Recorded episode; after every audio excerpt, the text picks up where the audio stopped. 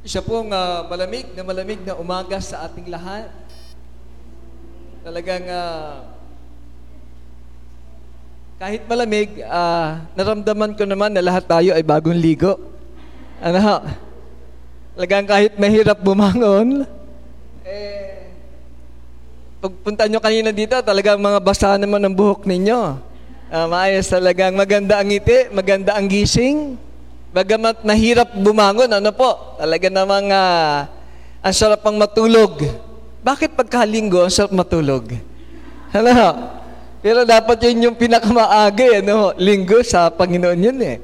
So, anyway, um, madami po may sakit ah, dahil sa sudden um, change po ng ating ah, weather. Ano po, biglang ah, talagang ito ay effect pa rin ng, ng climate change, nagtutunaw ano, sa ibang bansa at balita yata bukas mayroong ulan.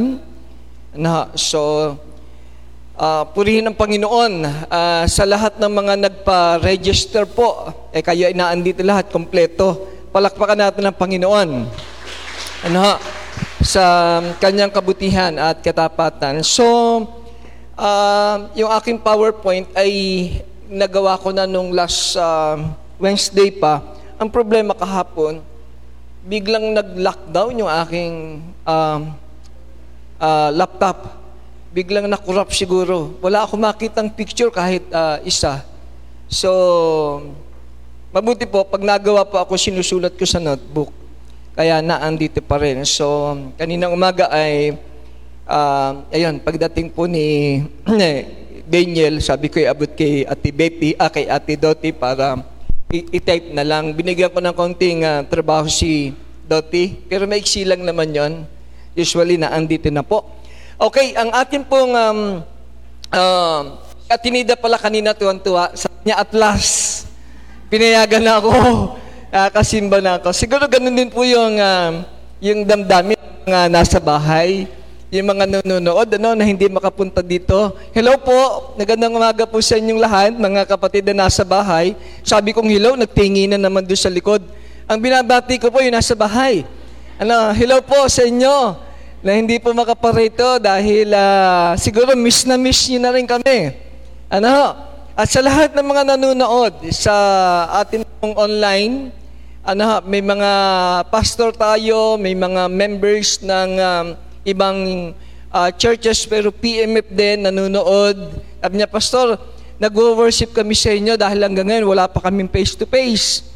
No, so nagkakaroon sila, Pastor, nanonood po kami and salamat. Magandang umaga po sa inyong lahat. Nawa sana po ay um, patuloy nating mag-glorify. Ano, may task po natin ang ating Panginoon kasi mahal natin ang Panginoon. Ano po? Ah, mahal ba natin ang Panginoon? Talaga? Amen. Sige nga, sample nga. Ah, Matthew 22. Ah, alam ba natin yung Matthew 22? 38 to 39? Oh, walang kopyahan na, walang titingin sa cellphone. Kaya kaya? Sige, unahin natin ang mga kababaihan. Ha? Okay, Matthew 22, uh, 38 to 39. Okay, sige po, unahin natin. Ano po? Um, sino pong mga kababaihan sabay-sabay? Sabay-sabay po. In unison. Okay, one, two, three, go.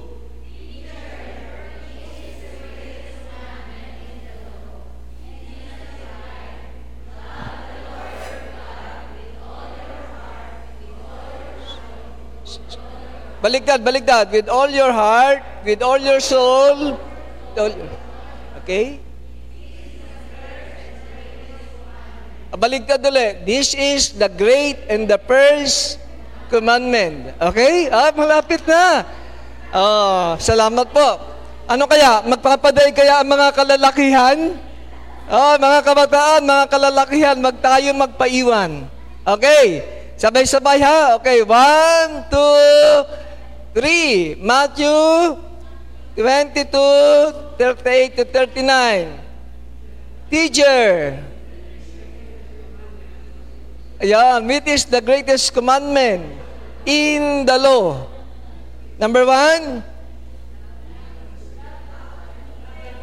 mga lalaki lamang naman po, wag niyo naman turuan ng mga asawa ninyo. Kaya namin yan. Ano, mga lalaki lang. Okay, teacher.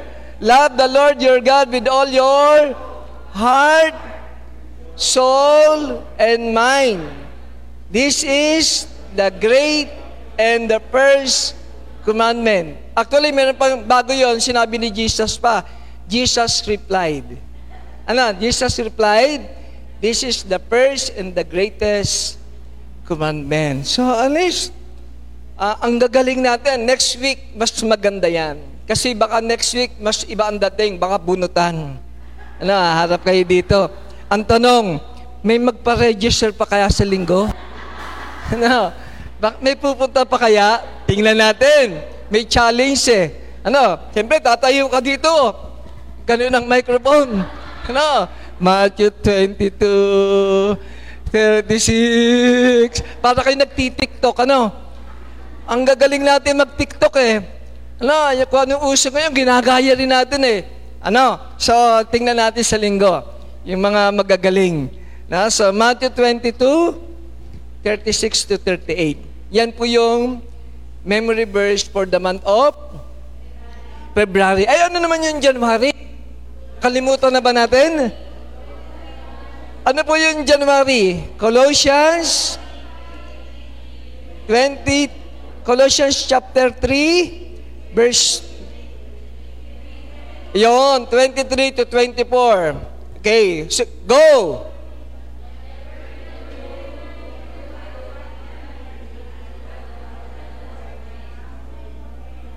Ano daw? Ano daw? Na.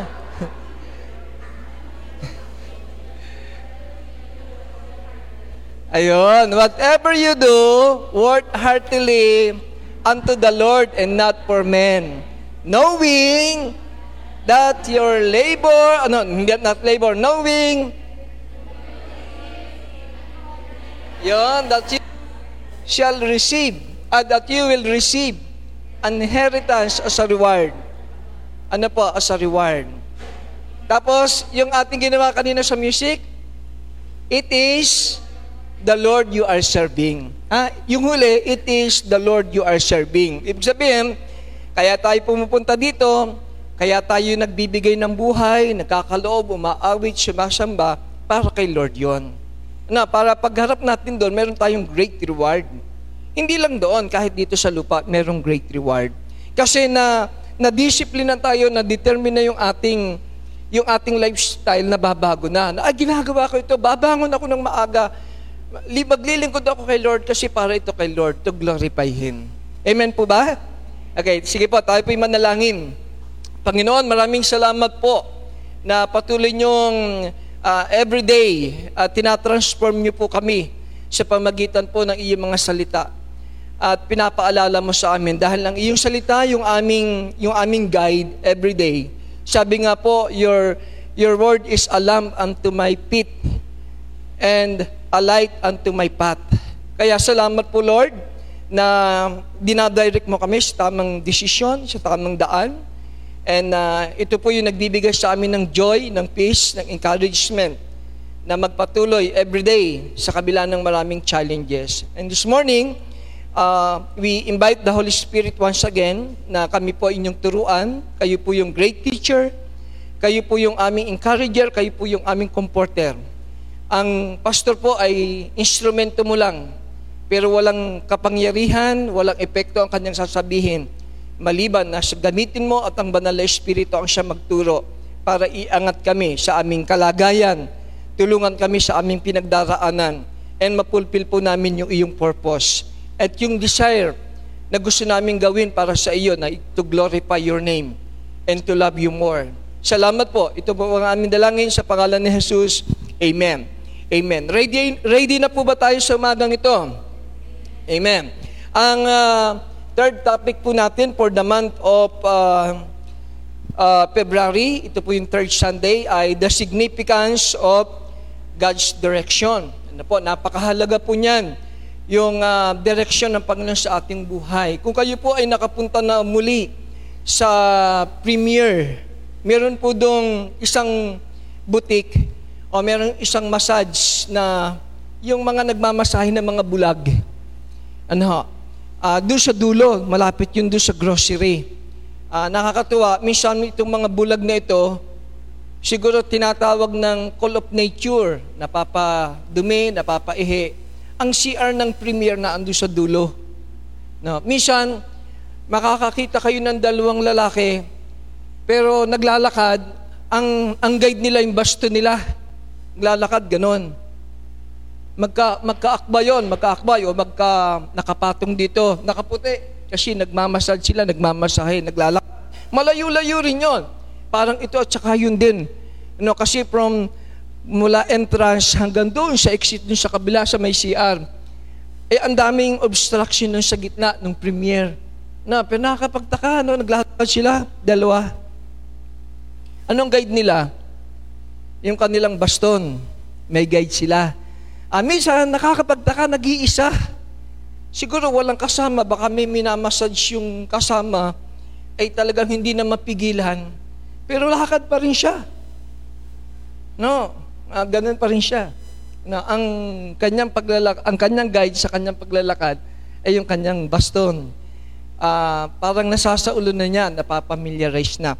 Ah, ganun din po tayo, ano, sa text na binasa po natin sa umaga po ito, ay napakaganda ng ating text. Sabi po ng Psalms 37, ano po, na binasa po sa atin ni Ati Betty Ann, at uh, ito naman ay very familiar na sa atin, lagi din nating nababasa. Ano po, sabi po doon, the steps of a good man are ordered by the Lord or established by the Lord. Ano po? So, the question, dito po makikita po natin, sabi ng text, um, um, uh, today declares that the steps of a good man are ordered by the Lord. The question is, are your steps in order? Ang, ang atin bang paglakad with the Lord ay maayos? Na, uh, kalakad ba tayo na uh, hindi tayo natitisod? No? Nakakalakad pa tayo na kahit mayroong obstruction, ay tuloy-tuloy pa rin po tayo. Na, kasi sabi dito, the steps of a good man are established. Ano, the word, the word steps po dito, ang ibig sabihin po nung the word steps dito ay the way of life. Ano, yun daw pong lakad ng isang mananampalataya. Ito raw po yung ating way of life. Ito raw po yung ating way of living. The way of living of a righteous man ano, is established by the Lord. No, napakaganda no, yung way of living, yung everyday. Established na yun. Kaya nagtataka ako, dahil established na doon sa mga taong na andun sa premier, yung mga bulag, everyday na andun sila, na familiar, na familiarize na nila yung lugar. Alam na nila yung kanilang dadaanan, kahit maraming obstacle, kahit maraming namimili, kahit maraming mga pushcart na nakahalambalag doon sa kanilang dadaanan. Pero nakakapunta sila doon sa kanilang destination at nakakabalik sila doon sa kanilang pinanggalingan. Bakit? Na-familiarize sila. Ano? Parang ganun po yung picture. Parang ganun po yung larawan. Kaya sabi dito, yung the word step, ang ibig sabihin po nito, the course of life. Or the decisions of life. Yung, yung mga desisyon na kanilang ginagawa, ay naka-align sa Panginoon. So meaning, ang ang ang eh, ang ibig sabihin po ng ating text sa umaga pong ito, allow God to show you the way. Allow God to show you the way. Hayaan mong ano po, hayaan mong uh, pahintulutan mo ang Diyos na ipakita sa iyo yung daan. Yun ang ibig sabihin po nun. Ano? Kaya sabi dito, the steps of a good man are ordered by the Lord. Kasi po, kung atin titingnan po, ang, ang, ang lahat ng unang pagbagsak ay nagsisimula sa first step. Ang lahat ng unang pagbagsak nagsisimula sa unang hakbang. Na pag tayo po, alimbawa ako'y bumaba at sumala ang aking paa, babagsak ako. O kayo'y umakyat, natisod kayo, palakpakan sila kasi nakatayo ka uli eh. Galing. Di ba ganun tayo pagka bumagsak yung bata para wag lang umiyak. No, nung isang linggo, mayroon dalawang bata. Apo ni Esther, saka apo nung ka nagbabike. Ang bilis yung takbo nung, nung bike nung isang bata. Pag ikot na ganyan, subub-sub dun sa court. Yung kalaro ng apo ni Esther, lalaking ganon. Nakangibit na. Ay nakita ko, sabi ko, wow, galing mo ah. Grabe, sino nagturo sa iyo noon? Biglang ngumiti. Ano biglang ngumiti? Yung kanyang pakiyak, pero pinunasan ko yung galos. Sabi ko, umuwi ka. Papunasan mo yan. Lagyan mo ng alcohol. No, kinumport ko, pero paiyak na. Ay kung yun ay binuli ko, ah! Kinumport ko. Kaya ganun eh, no? di ba sabi ng Panginoon, seven times babagsak tayo, pero seven, seven times din tayong, tayong tatayo kasi kinukumport tayo ng Word of God eh. Ano? Kaya sabi ko, ang galing, yun parang ibig sabihin nun. Ah, sabi dito, the steps of a righteous man or a good man. Yung the word righteous, sa salitang Hebrew, ang ginamit dito ay geber. Geber. Ang ibig sabihin po ay strong, hero, or champion. Ano, yung salitang righteous, sa Hebrew, ang ginamit na salita ay geber.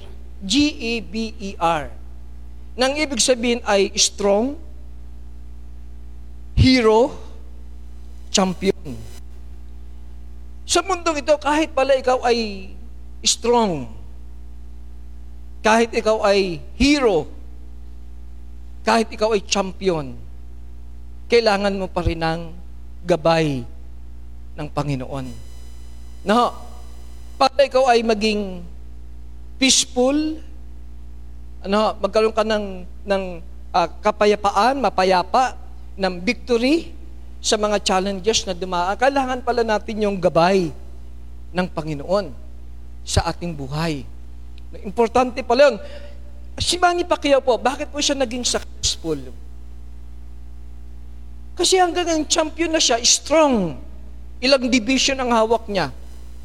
Hero. Kilala siya sa buong mundo, hinahangaan siya. Ano, champion. Ano, pero ang ang daan ng tuloy-tuloy na success ni Manny Pacquiao ay yung mga advisor niya, yung mentor niya. Yun yung nag-guide sa kanya. Ano, para paalalahanan siya, o Manny, bawal kainin yan. Senador, ito yung dapat mong gawin. Kasi kalaban mo ngayon, malaki. No, ngayon, mahanda siya ng laban, kaya puspusan na naman ang kanyang practice. Ano, strong na siya, hero na siya, champion na siya, pero kinakailangan pa rin yung guidance. Ganun din po ang mga mananampalataya. Hindi nangangahulugan na ikaw ay na-promote na elder na, na-promote ka na diko na, o member ka ng praise and worship team, o mananampalataya ka. Huwag mong babaliwalain ang guidance, ang gabay ng salita ng Panginoon sa ating buhay. Lahat tayo nangangailangan. Huwag mo sasabihin uh, stable na ang iyong negosyo, no, maganda na ang salary mo. Maraming factory ngayon, nagsara, mayayaman biglang dumating sa atin ang pandemic, hindi nila inaasahan, nagsara, nag-collapse, nag-close. Malalaki na ang kapital nila, nagsara. Hindi natin pwedeng panghawakan yun. Ang pwede lamang nating panghawakan ngayon ay ang salita ng ating Panginoon. Kaya sabi dito, the steps of a good man are ordered by the Lord. Ano? Napakaganda, no? Kung ating ipaparaphrase, the steps of a strong, the steps of a hero, the steps of a champion.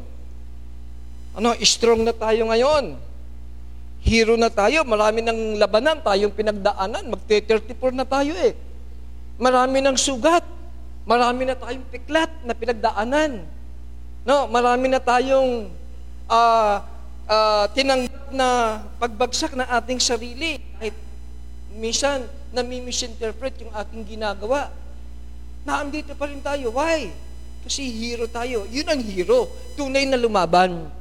Hindi mo pwedeng sabihin ikaw ay lumaban na wala kang peklat. Hindi mo pwedeng sabihin ikaw ay kristyano na hindi ka nasaktan. Ano magsasabi, Lord, thank you, 34 years na ang biga ngayong March. Sa katunayan nga, eh, nung pagdating ng second Sunday, wala na tayong pananambahan. Ano? Nung last year. Pero praise the Lord, wala namang nalagas pa sa atin. Ano ho? Wala namang inalis. Ang inalis lang ay sinanay kasi graduation na niya eh. No, yung, di ba? Yung sinasabi ko sa inyo, talaga namang kung titingnan mo yung kanyang qualification eh, sabi ng Lord, tama na, welcome, well done, may faithful. Tayo ba well done na rin? Not yet. Unfinished pa. Ang dami pang gawain, hindi pa natin nagagawa. No, hindi pa natin natatapos. Kaya lang, andito pa rin tayo. Amen ba? Masaya ba kayo na andito pa kayo? Eh, para malungkot kayo. At ito, masaya kayo. Kaya sabi dito, the steps of a good man, the steps of a strong, the steps of a hero and a champion are ordered by the Lord.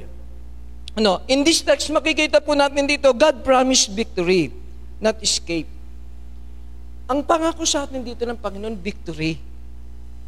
Ano, kung meron ng mga challenges, kung meron mang mga inaalaw na tayo ay bumabagsak sometimes nangihina, hindi yan para takasan. Ang promise niya, victory. Kaya nga pinakita dito, ang ganda ng kanyang qualification eh. Pero bago ka maging champion, maraming pinagdaanan yan, maraming discipline na pinagdaanan. Kaya nga tayo may discipline. The first discipline of January, memorize Colossians chapter 3. Ano yung discipline? Para malaman natin lahat na implant, matanim sa atin, kaya ka naglilingkod para kay Lord, hindi para kay pastor. Kaya ka nagbibigay para for the furtherance of the gospel. Kaya ka magsishare ng gospel because that is your duty, that is your responsibility. Kasi marami pang mga taong hindi pa ligtas. At ako, ring ng mga tao, minagmalasakit. Kaya ka na dito because you want to worship the name of the Lord. At kaya ka na andito kasi kailangan mong encouragement ng word. Kasi sa mundo natin kinagalawan, puro fake news. Kapag ang, ang mundo ang ating pinakinggan, manghihina tayo, manlulupaypay tayo. Kaya ang gagawin na lang natin, magtitiktok tayo. Kahit kristyano, nagtitiktok, gumigiling, tuwa-tuwa. Oh, after nun, wala rin naman nangyayari sa TikTok. Ano, kung ano yung maraming view na nuno, ang ganda nito, nakalimutan mo, kristyano ka pala. Kaya minsan napupulaan tayo. Di ba kristyano yun? Bakit ganon? Eh, iba naman ang attitude. Di ba? So, dito makikita po natin, ano po, ang, ang promise ng God sa atin sa text nito ay victory, not escape. Hindi tumakas. Kaya ang gawin po natin, allow God to lead you. Allow God to show you the way pahintulutan mo ang Diyos na siya ay iyong, siya ang mag-akay sa atin. Samahan tayo sa ating destination. Noon pong 1969, sabi po ng isang, sino po nakakilala kay Neil Armstrong? Kilala ba natin si Neil Armstrong? Siya yung unang lalaki na ano, tumapak sa buwan. Anong unang tumapak? Left or right? Ah, sabi din ang unang tumuntong sa buwan ay kaliwa. Siguro kaliwete si Neil Armstrong. Ano po? Na hindi na mahalaga kung left or right, basta siya ay tumuntong. At meron siyang sinabi na praise. Napakaganda ng sinabi ni Neil Armstrong. Yung sinabi niya noong 1969, June 20, 1969. Sabi niya, sa buong mundo, ito yung pinaka-great accomplishment ng tao, ng mga scientists. Kasi for the first time in the history ng, ng mankind, ang tao nakatuntong sa buwan. Ano? Nakatuntong, nakaapak. Sabi niya, that, that's one small step for men One giant leap for mankind. Ano pong ibig sabihin po niya ni Neil Armstrong? Yung hakbang mo, hakbang ko rin. Yung great accomplishment ko na mga scientists, great accomplishment mo rin. Yun ang ibig sabihin noon. Na, the question is this, Sino sa inyo ang gustong magkaroon ng great accomplishment for 2021? Sino sa atin na narito ang gusto ng great accomplishment? Amen. Gusto natin lahat yan, great accomplishment. No, for 2021. Kasi hindi natin alam kung ano ang 2021. Pero bakit tayo dito? Bakit tayo nagbabasa ng Bible? Kasi gusto natin ng great accomplishment.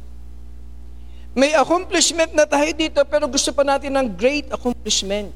Si Neil Armstrong, ang dami nang nagawa, pero talagang uh, ito mga scientists nito talaga nagkaroon pa ng great accomplishment. Yun nga po yung pagtuntong ng tao sa buwan. So mahalaga po yun na magkaroon po tayo ng great accomplishment. Lahat po ng great accomplishment, mga kapatid, ay nagsimula sa small step. Ano, ang great accomplishment ay nagsisimula sa unang hakbang. Na walang great accomplishment na nagsimula agad doon sa dulo. Ang great accomplishment ay nagsisimula sa unang hakbang. Kaya nga sabi doon, the steps. Kailangan yung step kompleto. Yung, yung, yung, kung inuna mo ay kanan, dapat yung kaliwang paa, para maging complete yung step, iaangat mo. Iiwan mo na yung 2020. Ano, iiwan mo na yun, hindi mo na pwedeng balikan. Iiwan mo na yung January. Ngayon ay ang buwan ngayon. February. New challenges. Iiwan mo na. Kailangan mo nang bi, hugutin yung paa mo para mag-move forward. Yun ang naging problema ni Samuel. Nung inanoint na ng Panginoon si David para maging king, nahirapan si Samuel. Kasi iniisip pa rin ni Samuel na ang king of Israel is still Saul, King Saul. Ay inalis na ng Panginoon kay Saul ang leadership ng Israel. Dahil si Saul ay tumalikod sa kanya. Hindi sumunod. Kaya sabi ng Panginoon, nahirapan si Samuel. Kasi ang nasa isip pa rin niya, si Saul pa rin ang king of Israel. Ang sinabi ng Panginoon, inalis ko na kay Saul ang pagiging hari ng Israel. Ang hari na ng Israel ay si King David. Siya na yung iyong iaano. Yun ang marami nating struggle, mga kapatid. Hindi natin iwan 2020. Hindi natin may angat ang ating mga paa kaya hindi tayo maka-step. Na may step nga tayo pero incomplete. Unless na yan ay ihakbang mo. Ano, ihakbang mo muli. Ang hirap bunutin, ihakbang mo. Kaya sabi doon, the steps of a hero. Kasi nagtagumpay ka na eh. Marami ka ng pinagdaanan. May history na ang BCM. Hero ka na, champion ka na. Kailangan mo lang muling humakbang. Si Manny Pacquiao, nung siya tinalo ni, sa boxing, di ba? Seconds na lang, nasundutan siya ni Sino yung kalaban niya? Marquez, bumagsak siya. Narinig ko sa YouTube, tinanong si, si Manny Pacquiao, bago daw siya nagkaroon ng laban kay Marquez nung pagkatalo, nagkaroon siya ng panag-inip.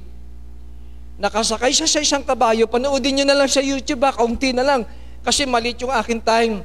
Nagkaroon daw siya ng isang panag-inip. Ang panag-inip niya, sumakay siya sa kabayo. Natakbo yung kabayo, biglang lumiban yung kabayo, tumalon. Kaso nahulog yung kanyang kabayo. Nahulog. Pagkahulog, bagsak siya, pati yung kabayo, bagsak. Pero maganda, a few seconds, tumindig muli yung kabayo na kanyang sinasakyan. At tumakbo lumakad. Yun ang dahilan kung bakit si Manny Pacquiao nakabangon. Hindi niya dinamdam yung kanyang pagkatalo. Para bang inihanda siya ng Panginoon sa kanyang pag-inip. Ito pala yun, yun pala yung interpretation, yun yung leading sa kanya ng Panginoon. Ano, na inihanda siya, kaya sabi niya, hindi masakit sa akin yung pagkatalo ko kay Marquez. Seconds na lang siya, the whole round, lamang siya. Pagdating yata ng sixth round, in two seconds, tsk, ah, bagsak si Manny Pacquiao. After noon, nung pagbagsak ni Pacquiao at tumayo muli, Mula noon hanggang ngayon, champion si Manny Pacquiao. Di po ba? Ganun din ang nangyayari sa atin, mga kapatid. Sa atin bilang mga mananampalataya.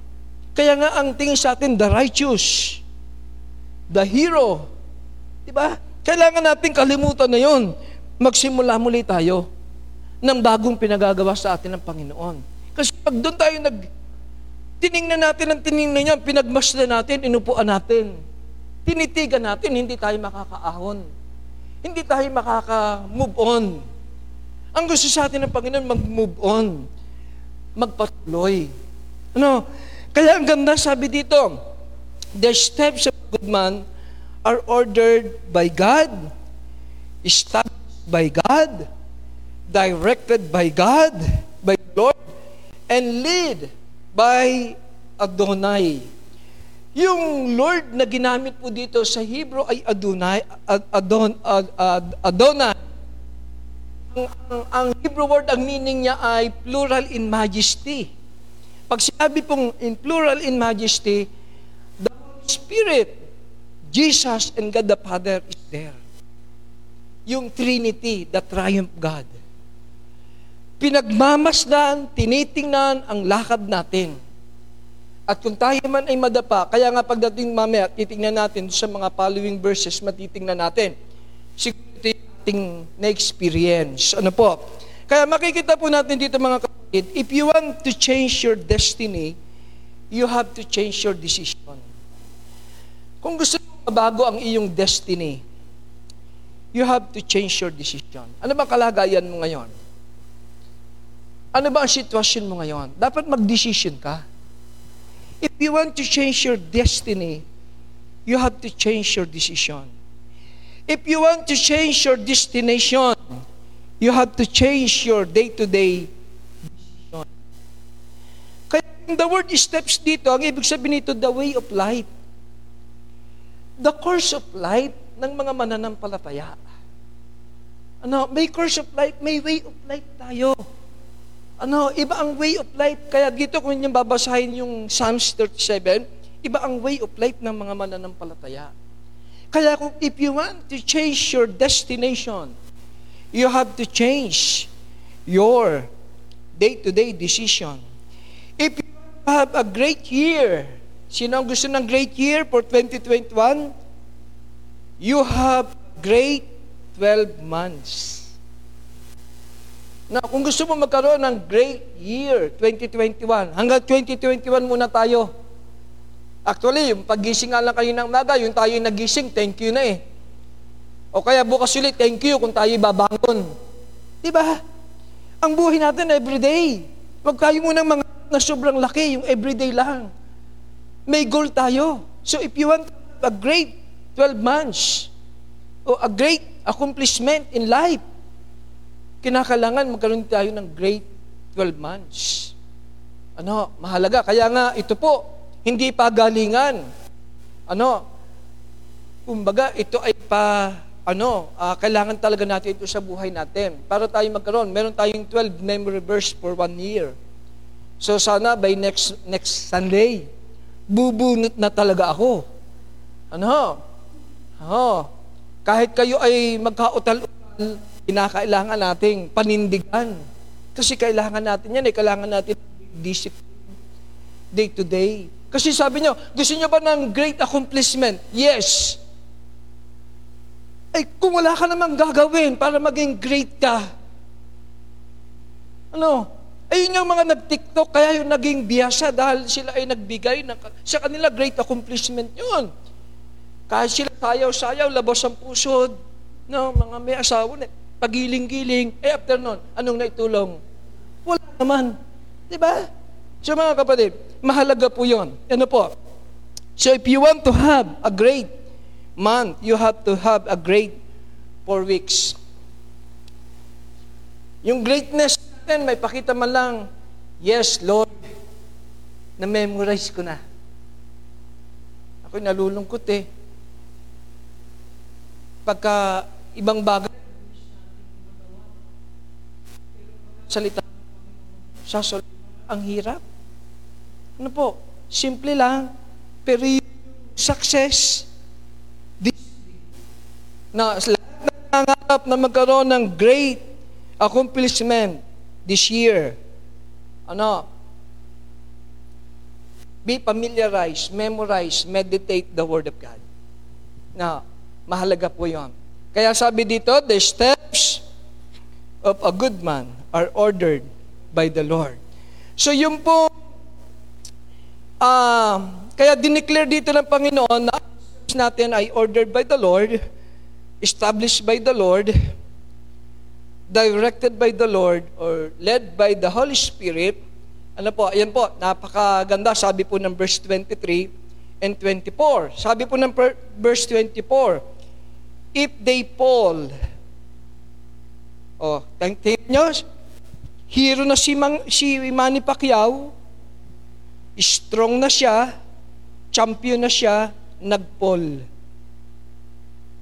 Ang tindi na ng discipline na kanyang ginawa, natalo pa rin. Ang ganda naman ng sabi ng Bible.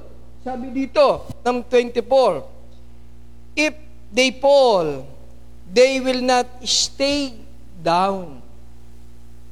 No? They will not. Temporary lang yan. Huwag mong tulugan. Huwag mong upuan. No, yung kalagayan mo ngayon, huwag mong upuan. Sige, sabihin mo sa katabi mo, yung kalagayan mo, huwag mong upuan. Huwag mong, huwag ka mag-stay dyan. Bangon. Sabi niya, they will not stay down. Why? Because your coach, your mentor, your God, sabi niya, the Lord will help them up. Diba? Ganda na. Because the Lord, what? They will help them up. Ibinabangon sila ng Panginoon. No, kaya nga mahalaga yung Word of God sa atin. Mahalaga yung worship sa atin. Mahalaga yung ministry sa atin. Kasi yun po yung nagbibigay ng stability ng ating pananampalataya, ng ating buhay. Para tayo po ay maging victorious. Kasi kung, kung tayo lang ay lagi sa bahay, magmumukmuk tayo doon, ating, ano po, lagi nating i-imagine, pinagmamasdan, yung nakaraan na tapos na, hindi tayo makakabangon. Sabi, get up. Kaya sabi nung isang lalaki na may ketong for 24 years, 20 years, since birth, narinig na si Jesus. Anong command ni Jesus? Get up. Sabi ng lalaki, Lord, help me. Sabi ni Jesus, get up. Diba? Ano ginawa ng lalaki? Hindi siya binuhat ni Jesus. Utos lang ni Jesus ang command, get up. Ano sabi ng Bible? Kinuha ng lalaking merong, he is paralyzed for, for so many, many years. Binuhat niya ang kanyang higaan. Siya'y lumakad. Umalis na nagpupuri sa Panginoon. Sabihin mo sa katabi mo, get up. English yun ah. Ano? Hindi na. So, mga kapatid, ha? Paalala. So, ang ang ibig sabihin po noon, allow God to lead you, allow God to show you the way. Ang message sa iyo ng, sa, sa ating Panginoon ngayong umaga ay pahintulutan mo ang Diyos na ipakita sa iyo ang daan. Alisin ang anumang inilalagay ng kaaway sa iyong paningin na hindrances. Merong isang babae, 24 years, dinugo. Ano ang kanyang dito ng kanyang puso? Malayo pa si Jesus. Ano ang passion ng kanyang laman ng kanyang puso? Sabi niya, pag lumapit si Jesus, mahawakan ko lang ang laylaya ng kanyang damit sabi ng lalaking, babaeng ito na dinudugo for 24 years, gagaling ako. Ang tindi na faith, ano? Malayo pa si Jesus, nabalita na si Jesus, nagpapagaling, mahawakan ko lang ang laylayan niya, gagaling ako. Brothers and sister, anong ating expectation kaninang umaga? Bakit ka pumunta dito? Bakit ka nag-sign in? nag-register sa ating worship this morning? Ano ang merong daladala ka na mabigat? Hindi ko alam kung 10 years, kung 5 years. Sabi ni Jesus, dahil sa iyong pananampalataya, sabi niya sa babae, gumaling ka. Dahil sa iyong pagtitiwala, ikaw ay tumindig, ikaw ay lumakad pa sa akin, gumaling. Gusto mo bang gumaling? Gusto bang magkaroon ng great accomplishment for 2021? Para kayong malungkot, palakpakan natin ang Panginoon. Hindi pa nga tayo nag-o-offering, malungkot na kayo. Ano? Masaya dapat, mga kapatid. Kaya dito, don't give up. Uh, don't give up. Sabi po na verse 16, For the righteous man, for the righteous may fall seven times. For the righteous may fall seven times and rise again, but the wicked shall fall by calamity. Ang righteous, ang champion, madadapa, matatalo, maaring pitong beses, iiyak, madi-discourage, pero babangon muli seven times. Every defeat na may experience niya, every kabiguan, every time na siya magpipray at hindi pa tinutugan ng Lord, tatayo muli siya at magpipray. Every Sunday na magwo-worship siya, dinala niya sa Panginoon at hindi pa rin ibinigay, babalik muli siya next Sunday to worship the Lord. Ibibigay pa rin niya ang kanyang buhay para maglingkod. Baka tayo, may pinagagawa si Lord, ayaw ninyong gawin. Ano, baka yun ang dahilan din naman. May ministry na ibinibigay sa inyo ang Panginoon, ayaw niyo namang mag-minister. Hingi lang tayo ng hingi sa Panginoon. Ay, naka, hindi rin talaga ibibigay ng Lord. Hindi ka dinisign para lang maupo dyan. Dinisign tayong lahat for the isang body, isang katawan na mayroong function. No, hindi lang tayo taga-upo, hindi tayo Zimbabwe, Simba-uwi. No, tayo taga-Pilipinas. Lahat ng taga-Pilipinas pumalakpak. Di ba? Hindi naman tayo Zimbabwe. Hindi tayo po. Ano? Tayong lahat ay taga, taga BCM. Hindi kayo bisita dito. Sino bisita? Walang bisita dito. Kung ikaw ang may-ari, ikaw ang, ikaw ang may-ari ng bahay, di ba? Hayaan mo ba makaya? Hayaan mo bang ang mga gamit dito nasisira? Hayaan mo bang ito ay uh, ano, uh, tapunan ng mga basura? Hindi. Atin to eh. Nagmamalasakit tayo dito. Kaya kahit may mga kabiguan, minsan mayroong mga mis- misunderstanding, ay hindi tayo aalis. Bakit? Inaalaw yun ng Panginoon para tayo matuto. Para tayo lumago. Para hindi habang buhay tayo ay dada-dada-dada. Ano? Ang tagal-tagal na natin, dada-dada, baka ba, dadagu, dadagu ka na kita. Ano? Dapat hindi na tayo ma, ano, ma, ma, yung sensitive. No po, hindi na tayo. So, kung makikita natin, number two, yung una po ay ang, ang ng good man ay ordered by God, established by the Lord, by the Lord, and lead by Adonai, by the Holy Spirit. Ano? So number two, sa verse 24, 25, sabi doon, guarded by the Lord. They are upheld by the Lord. Sila ay hinahawakan, sila ay pinapatnubayan ng Panginoon. So mga kapatid, ang ang ang makikita po natin if you if you want the Lord to order your step, number one, you must have faith and trust in the Lord. Ano, yan, under number two po, kung gusto po natin ng, ng leading, ng guidance, ma-establish po tayo ng Panginoon. Number one, you must have a faith and trust in the Lord dapat natin siya, magkaroon tayo ng pananampalataya. At magkaroon din tayo na tayo po ay magtiwala. Pagtiwalaan natin siya. iangat na natin yung ating paa at ihakbang na natin muli sa ikalawa natin pagbagsak. Umaaring baka naman hindi tayo babagsak, baka naman dire-diretso na. No? Huwag kang matakot. Sabi ng Bible, Proverbs chapter 3, verse 9.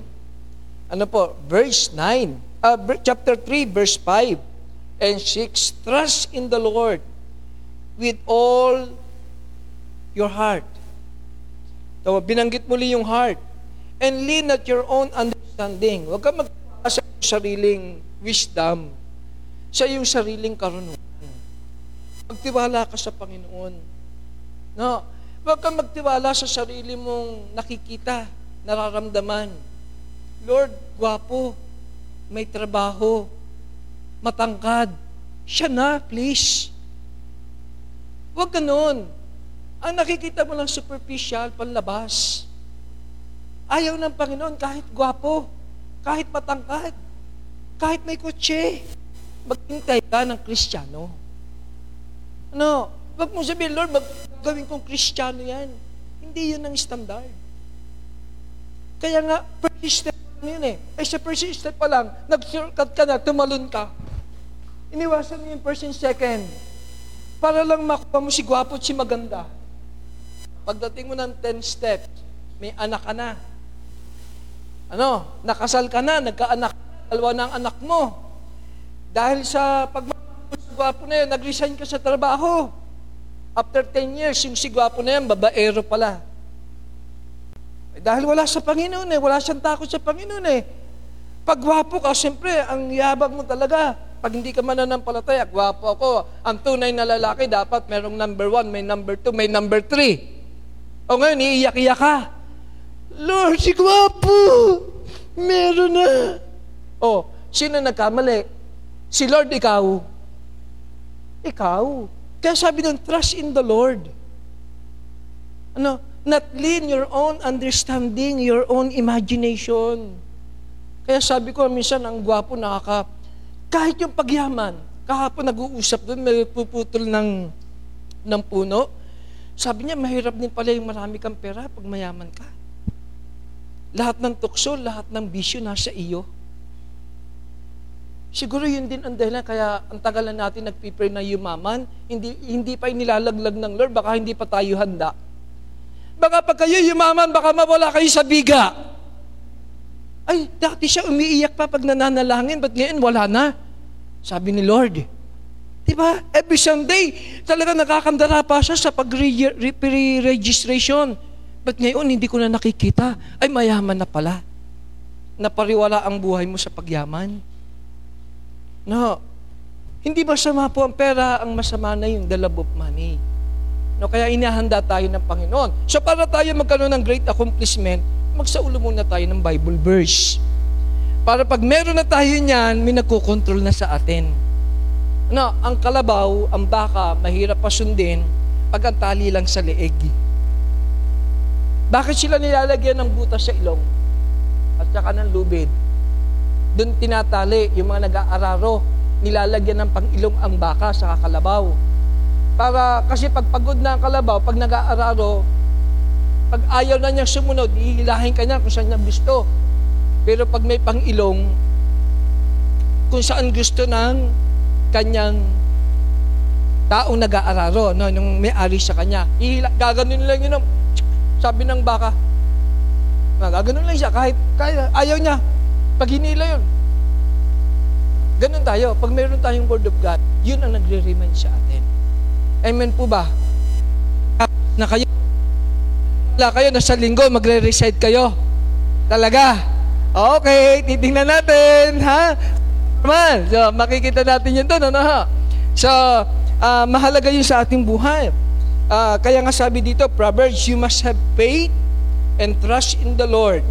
That is in Proverbs. Pansinin niyo po yung text, in all your ways. Hindi pa tayo tapos dyan. Sabi dyan, in all your ways, what? Acknowledge Him. Tingnan po yung inaawit natin every Sunday after ng reading ng Word of God ano sabi doon? Thy word is alam unto my Feet. Feet ba? O your word is alam unto my feet and a light unto my path. Bakit po lamp ang unang ginamit? Kasi yung lamp, sufficient lang sa bawat takbang. Hindi kinakailangan liwanagan ang buong forest sa iyong paglalakad. Ang kailangan lang lagyan ng liwanag habang ikaw ay naglalakad sa madilim na mundong ito, yung iyong hakbang. Why? Para nakapokus ka. Kasi kung maliwanag, kung saan ka nakatingin eh. Diba? Dami mo nakikita eh. Pero kung ang dala mo lang ay lamp at madilim, siya ka nakapokus. Siya yung step. Tapos sinunod, Thy word is a lamp unto my feet and a lamp and a light unto my path. Saka lang yung, yung light. Ano, yung light siguro mas mataas yung daraanan. Pag ang basic, ang ang unang requirements is a light unto your path. Ano, sa iyong munang hakbang. Yun muna ang sasanahin sa atin. Na, para tayo yung bulag dun sa premier. Kaya kahit sila magbalikan ng sampung beses, alam na nila eh.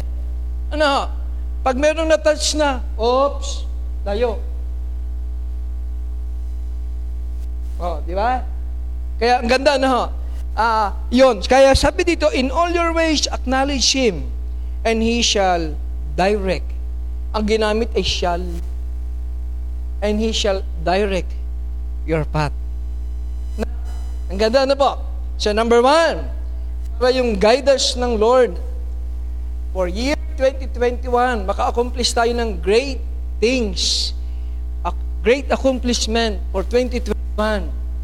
Kailangan natin tayo po ay magtiwala. You must have faith and trust in the Lord.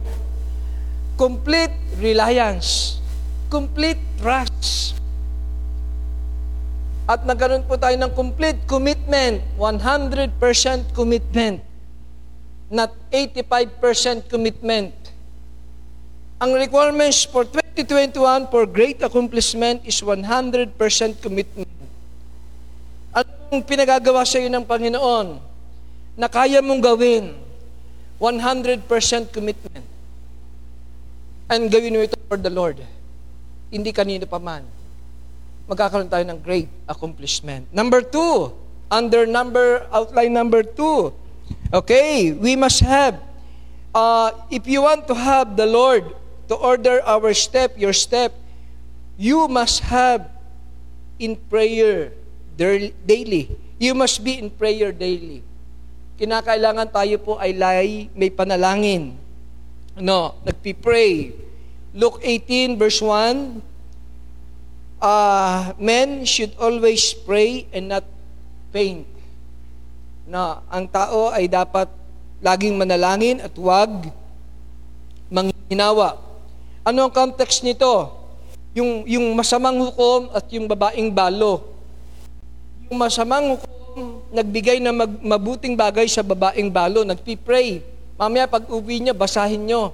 Kakapit ng babaeng balo, na inis yung hukom na masama. Sabi niya, baka ito'y mapukpuk ko pa ng martilyo. Mapatay ko. Ang kulit. Ibibigay ko na ang kanyang hinihingi. Sabi ng masamang hukom. Sabi ni Jesus, kung ang masamang hukom nagbigay ng mabuting bagay sa, mas, sa babaeng balo, ako kaya. Anong itinuro? The lesson is, be persistent in our prayer. Please, attend tayo naman ng ating prayer meeting every Wednesday. No, every day, hawak natin ang ating cellphone. Please pray. Pagtulog natin, ang una nating kinakapa, cellphone. Diba? Tutulog na lang, na naginip ng kaunti, cellphone. Tulog na, nakasaksak pa rin yung earphone. Buhay pa rin ang cellphone. Kaya ngayon, ang daming bingi. No. Ngayon, ang mga bata, kailangan mo sigawan. Bakit po? Nasanay lang tayo doon sa earphone. Natutulog, may tunog. Kaya ang hirap din gisingin sa umaga. Ano, akala niya nananag-inip pa siya, pag painat-inat, pag, ah, ah, painat-inat, ano, akala niya nananag-inip pa siya. Yung pala, ginigising na siya. No. Sino ba nag-post kagabi kaninang umaga doon sa Facebook? Si Barbie Hernandez. Anong pinost ni Barbie? Na, nakita nyo kanina? Yung mantika tulog. Ano, pinost siya mantika, puti tulog. Di puting-puti dahil sa lamig. Sabi ka katabi mo, tulog ka ba? gising, gising. Nakangiti eh. Na, maraming tulog eh. ano, magsabi magmamti ka. Sa mga kapatid, prayer is very important. Number two, para yung guidance ng Lord ay magkaroon tayo. Ano po? Ma- ma-guide tayo. We need to pray. Jeremiah 20, 33 verse 3, Call unto me and I will answer thee and show you great and mighty things which thou knowest not. Diba ang ganda? Sabi ng Panginoon, call unto me. Kanino ka Hindi sa kaibigan, hindi siya kapitbahay. Kanino ka tatawag? Una mong tatawagan, Panginoon. Call unto me. Siya yung ating 199. Oh, 911 ba o 199? Ah, 911. Ay, mabuti, gising pa kayo. 911. Tapos si Andrea, sabi, paano na ako sa bahay? You know?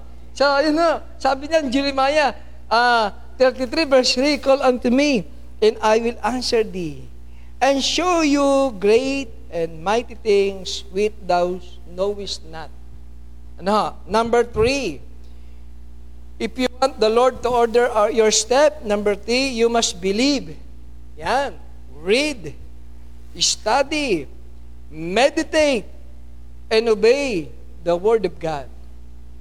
Since January until now, yung mga preacher na tumatayo, laging binabanggit to. Kasi sabi ng Panginoon, if you, kung gusto mo maging successful, kung gusto mo ng great things for 2021, Do not let this book of the law depart from your mouth. Meditate it day and night. So then, you might be able to do everything written in it. Then, you will be prosperous and successful. Kaya binibigyan sa atin ng emphasis. Ano, ito yung guidance ng Lord sabi ko nga po, ano, yung mga taong nagbabasa ng horoscope, babasa yun ng Bible. Ano, pag sinasabi lagi ang horoscope ganito, ang binabasa niya, horoscope, hindi Bible. Kasi wala dyan sa horoscope ang ating success, ha? Hindi yan magdadala sa atin ng tagumpay. Ang magdadala sa atin ng tagumpay ay ang Word of God. Ano po sabi ng Psalms 119, 133? Sabi ni David, order my steps in thy word. Yon, ang, ang ginamit doon ay ibang salin, ano, keep steady my steps. Mo, ingatan mong matatag ang aking hakbang. Why? Anong, ano ang reason ni, ni, ni David? Bakit yun ang kanyang prayer? Sabi niya, let not my iniquity upang yung aking kasamaan, mga kasalanan, ang wag maghari sa akin, ma-overcome ko. Upang hindi yung desire ko, hindi yung mga nakikita ko, hindi yung opinion ng kapitbahay ng sino paman, hindi yung katulad ng ginagawa ng bigan ko, gagawin ko rin. Hindi. Kaya sabi niya, para yung iniquity, yung kasalanan, yung kasamaan, hindi ma-overcome. Hindi siya mahari ano, hindi makapanaig over me. Sino ko-control sa atin? Sino magbibigay ng victory? The Lord. How? Through His Word. Nalulungkot ka? Read the Word of God. Na-discourage ka? Word of God. Diba? Hindi ka makatulog? Read the Word of God. Kasi tranquilizer yan. Diba? Prayer and reading of the Word of God, tranquilizer. Saan makikita yon? Philippians chapter 4, verse 8. Do not be anxious about anything but anything by prayer and ano, petition, supplication. Let your request present to God. Pag pinaresent mo, sabi doon, and the peace of God. Diba? Ang niya at ang kapayapaan ng Diyos with transcend. Hindi na kayang ipaliwanag ng reasoning, ng pag-iisip mo. Bakit ang dami ng problema, nakakatulog ako? Bakit ang dami kong buhat-buhat, payapa ako, makakagod ako? Bakit ang daming naninira sa akin? Bakit? Bakit nilelet ko ko? Because of that peace that transcend. Ano po, yung kapayapaan na galing sa Diyos will guard your mind and heart in Christ Jesus. Binabantayan. Kaya mahalaga po yung meditation. Mahalaga po yung pagbabasa ng Word of God. Kaya sabi ni David dito, Psalms 119 verse 133, Order. Parang jolly ito ah. Ano? Makdo. Order my steps in thy word. Ibig sabihin, establish. Ayusin mo, Panginoon. Pinaaayos ni David ang kanyang paghakbang sa Panginoon sa pamamagitan ng kanyang salita. In literal, ayusin mo po, Panginoon. Tulungan mo po ako, Panginoon. Kasi po ang iniquity, ang kasamaan, ang nagkocontrol sa akin, ang pag-alinlangan, ang doubt. Hindi po ako makakilos ng maayos na papabayaanan ko po ang ministry kasi kinokonsensya ako ng aking mga kalikuhan at kasalanan. Nagiging unfaithful ako sa iyo, kaya Lord, ayusin mo muli. Order me. Kasi meron akong great ako, dream and accomplishment na gusto kong matapos. Help me. Ito ba yung prayer natin? Mahalaga ba ang guidance ng Lord this 2021? Lord, please help my children, my son. Baka may bisyo. Lahat ng paraan ginawa mo na pero wala pa rin mangyari. Lord, ikaw lang ang tutulong sa akin. Please help me. Give me the wisdom. Give me the compassion. Diba? Siya lang makatulong eh. Sa atin, wala nang iba. Kaya sabi ni David, napakaganda ano po. Sabi niya dito, order my step and let not my any iniquity, let not any iniquity have dominion over me. So mga kapatid, for you to have the Lord's lead in direction, we must we must read, basahin, study, meditate, and last, obey the Word of God. Kasi sabi ni James, ito inyong binabasa lang, pinakikinggan, hindi nyo sinusunod. Ang dinadaya nyo, sarili nyo. Sarili natin. Tayo ng, ano, ng oras, ng panahon. Ang time natin sa mundong ito, maigsi na lang short na lang. Ako'y 56. Kung ako'y mabubuhay pa na pa kasama ko ang asawa ko at mga anak ko, kayo. Kung hanggang 60 lang ako, gagayahin ko si Kuya Dong. Hingi ni Kuya Dong, 76, 7, 76 mo Kuya Dong. Ako'y muna hanggang 60. Pag dumati ako ng 60, Lord, another 10 years. Pero ang tanong ko, anong gusto kong gawin after 10 years? Yung 10 years na matitira, anong gusto kong gawin? Baka naman, hihingi ako ng 10 years, wala naman akong ginagawa kay Lord. Baka naman gusto ko lang sarili ko. Eh di mapapagod lang ako. Baka madagdagan pa yung aking iniquities kay Lord. Di ba? Kung wala naman akong gagawin para kay Lord, pampasikip na lang din ako sa mundo. Pwede na ako magpatawag kay Lord, ano? Lord, ayaw ko lang kung iiyak si Alay. No. Si Andrea, siguro mas malakas ang iyak niya. Ah! Lagi! Kaya buhay ka pa, anak, at buhay pa ako, magpakabait na kayo. Uh, uh, mga anak, habang buhay pa kami mga magulang ninyo, lahat ng aming tinuturo sa inyo, sundin nyo, magpakabait kayo. Kasi yung inyong iyak, hindi na namin maririnig yun. Hindi na namin ma-appreciate yun. No? Kahit anong lakas ng iyak nyo, kahit gusto nyo pang sumama sa hukay, hindi na namin, wala nang value yun. Ang gusto namin, magtapos kayo sa pag-aaral.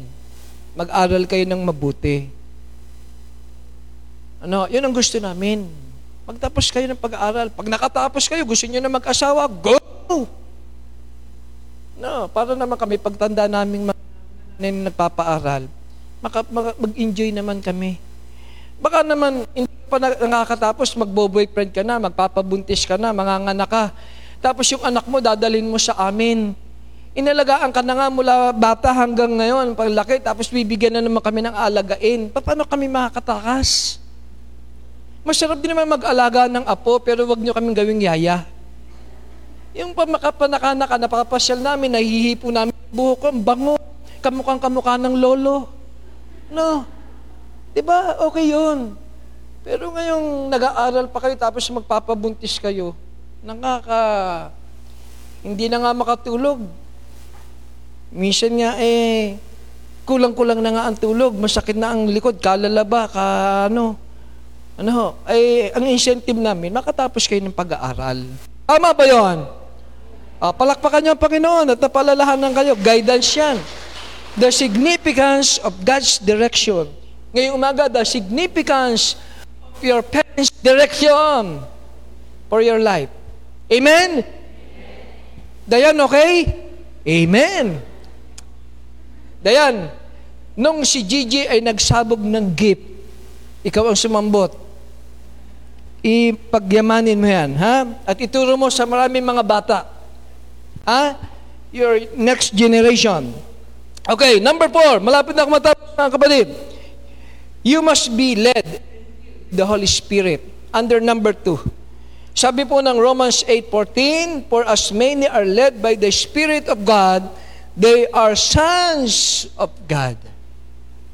No, yung mga anak talaga ng Diyos ay pinapatnubayan ng Holy Spirit. Yung tunay na mananampalataya. Kaya tayo nag-overcome. Kaya nagiging overcome tayo, nagiging tayo. Kaya tayo nakakabangon kasi ang Holy Spirit nililay ng Panginoon. Yung ginamit na Lord dito sa Psalms, ang ginamit ay Adonai plural in majesty. The, the, the presence of the Holy Spirit is there na tumutulong sa atin. The word uphold. The word, uh, ang, ang ginamit po doon is substitute. Ano? Substitute. Siya yung naging substitute. Nakita ng Panginoon, ang hirap na pagod ka na, siya na ang bumuhat. May mga times kaya tayo naka-overcome, kaya tayo nakaabot ng 34. Aabot tayo ng 34 ang dami nating pasan-pasan, ang dami nating pangarap. Ang kaaway hindi tumitigil, pero makakarating tayo kasi time will come, ang Diyos na ang bubuhat, doon siya hindi natin kalimutin. Pero yung kaya pa natin, iaalaw ng Lord na buhatin para sa ating ikatututo. Ano Para sa ating um, uh, great reward sa ating Panginoon. Okay. Ang ng Psalms 20, 37, 23. The steps of a good man are ordered by the Lord, and He delighted in His way. Ang ganda no? And He delighted in His way. Yan o, ang ganda ng Psalms oh. Ano, 23, ah, ate, Psalms 23, ah, 37 verse 23. Psalms 37 verse 23. Yan o, the steps of a good man are established by the Lord. And He, ano sabi diyan? Pakibasa nga po. When He, uh, ang ginamit diyan, when He delights. Pag siya inalugod. Ano? Pag nalugod ang Panginoon, pag natuwa ang Panginoon. Halimbawa, sabi ng nanay mo, o aalis ako, walisin mo yung kwarto mo, ang dumi-dumi. Oh, pag hindi mo niwalis, dumating ang nanay mo muli bukas, kahapon, nakita yung kwarto mo madumi. Anong sabi ng nanay mo? Magagalit, tapos hihingi ka ng pera. No, sabi ng nanay mo, kwarto mo nga, hindi mo nalinis. Hingi ka ng hingi. Ako, di ba? Pero pagkadating ng nanay mo, linis na kwarto mo. Sabi mo sa nanay mo, ma, pahingi naman ako may bibili. Sure. Di ba? Di ba yun, di ba? Pero yung hindi siya na-delight, hingi ka ng hingi, ang tawag doon, kapalmuks. No? Hindi, hindi mahingi ka ng hingi, tapos hindi mo naman nililinis. No, di ba? E ganun din tayo po. Ano? Uh, sorry for the word. No, pero uh, ganun po ano ang ating uh, mga magulang. No? So mga anak, marami dito mga kabataan. Mag, maglinis-linis tayo ng ating mga kwarto, baka aral. Okay naman yung puro aral, pero i-balance ninyo. Ano, uh, baka naman no, kahit may ministry kayo sa church, minsan nababasa niyo yung GC. No, baka minsan naman, inaalibay na lang ninyo, pinapabayaan niyo inyong ministry.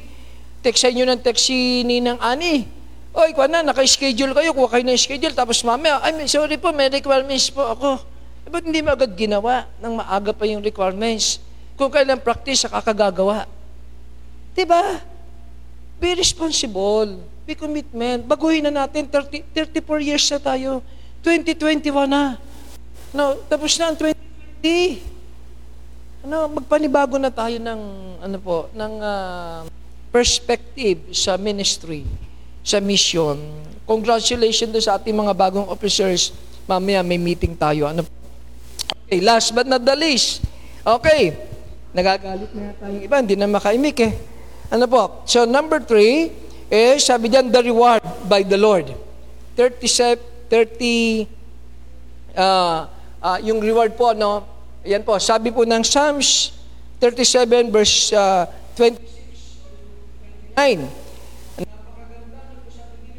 times they give freely and lend others and their children a blessing. Pansinin niyo po, bumagsak na tayo, tumayo uli, tapos ikaw pa ay naging generous. Diba? At ang iyo pang mga anak, naging blessing. Diba? Naging blessing. Kasi hindi ka pumirme doon sa iyong pinagbagsak ang ganda ng verse 26. Ano? And then sabi po dito ng verse 27, Turn away from evil and do good, and your descendants will always live in the land. 28, For the Lord loves the right, for the Lord loves what is right, and does not abandon His faithful people. Yun po yung mga reward. Ano po? He protects them forever, but the the wicked will be driven out. The righteous will possess the land and live in it forever. Kung kayo ay may Bible pa na hawak, tingnan niyo po ang verse 39, 39 and 40. Two minutes na lang, tapos na tayo. The Lord save the righteous and protect them in times of trouble. Verse 39, that's the reward. The Lord save the champion, the hero, ano pa yung isa? The strong. No. The Lord saves the righteous man and protect them in times of trouble. Verse 40, He helps them and rescue them. He saved them from the wicked because they go to Him for protection. Pag may kaguluhan, kanino tayo pumupunta? The answer is to God. Kasi siya yung ating magbibigay sa atin ng direction. Pag tayo po'y nalilito, hingi tayo ng counsel, ng guidance ating Panginoon. So bilang conclusion po, mga kapatid, bilang pagtatapos, ang ating conclusion ay simple lang, allow God to establish your next step. Allow God to establish your next step o love to order your next step. Psalms 25, 4, 4 and 5, sabi ni David, Show me your way, Lord, your ways, Lord. Teach me your path. Guide me in your truth and teach me. Why? For you are God, my Savior, and my hope is in you all day long. Hanggang kailan? All day long. As long as you live here on earth. our hope is in the Lord. At ang kanyang responsibility is to help you, to help us. Kasi meron, gusto ng Lord magkaroon tayo ng great accomplishment.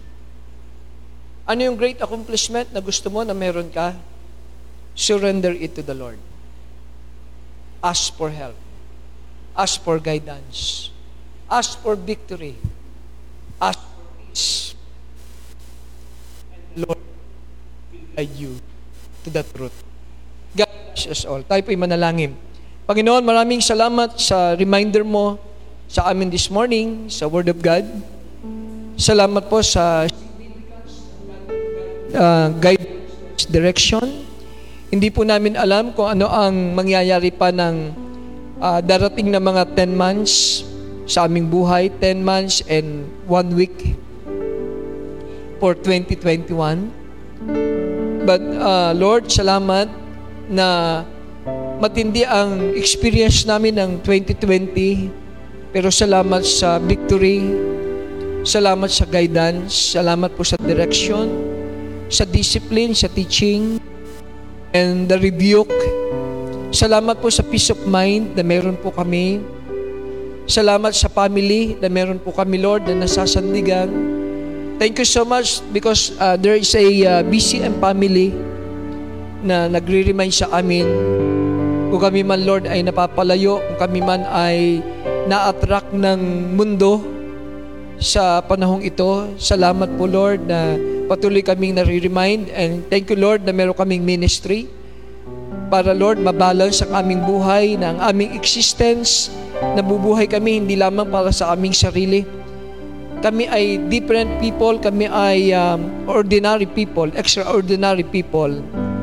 Panginoon, kami ay merong special mission and help us to accomplish this uh, mission that you have given to us, which is to reach the unreached and to equip, to, to, to disciples, Lord. Ito pong uh, dadalhin sa kingdom of God.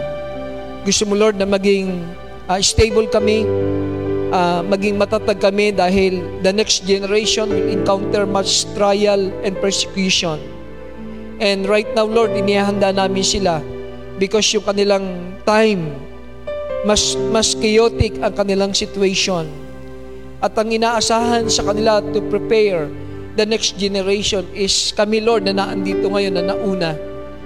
Help us, Lord, na maging good example kami sa next generation in our time, in our commitment, in our uh, talents and uh, giftings, Lord, na ibinigay mo sa amin Help us to use it for your glory.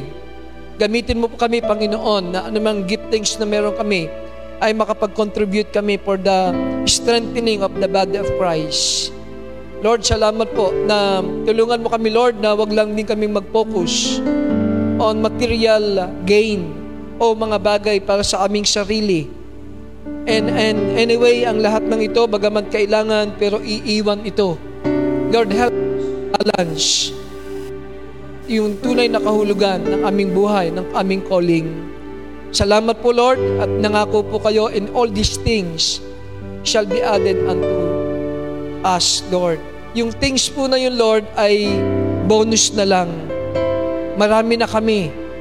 Um, kinukonsume na namin yung maraming blessings at yung aming hinihingi, bonus na lang, idadagdag mo na lang po. Salamat po sa iyo kapala Pinupuri ka namin, pinasasalamatan ka namin. In Jesus. Amen. Amen. Palakpakan po natin ang ating Panginoon. Purihin po, Panginoon.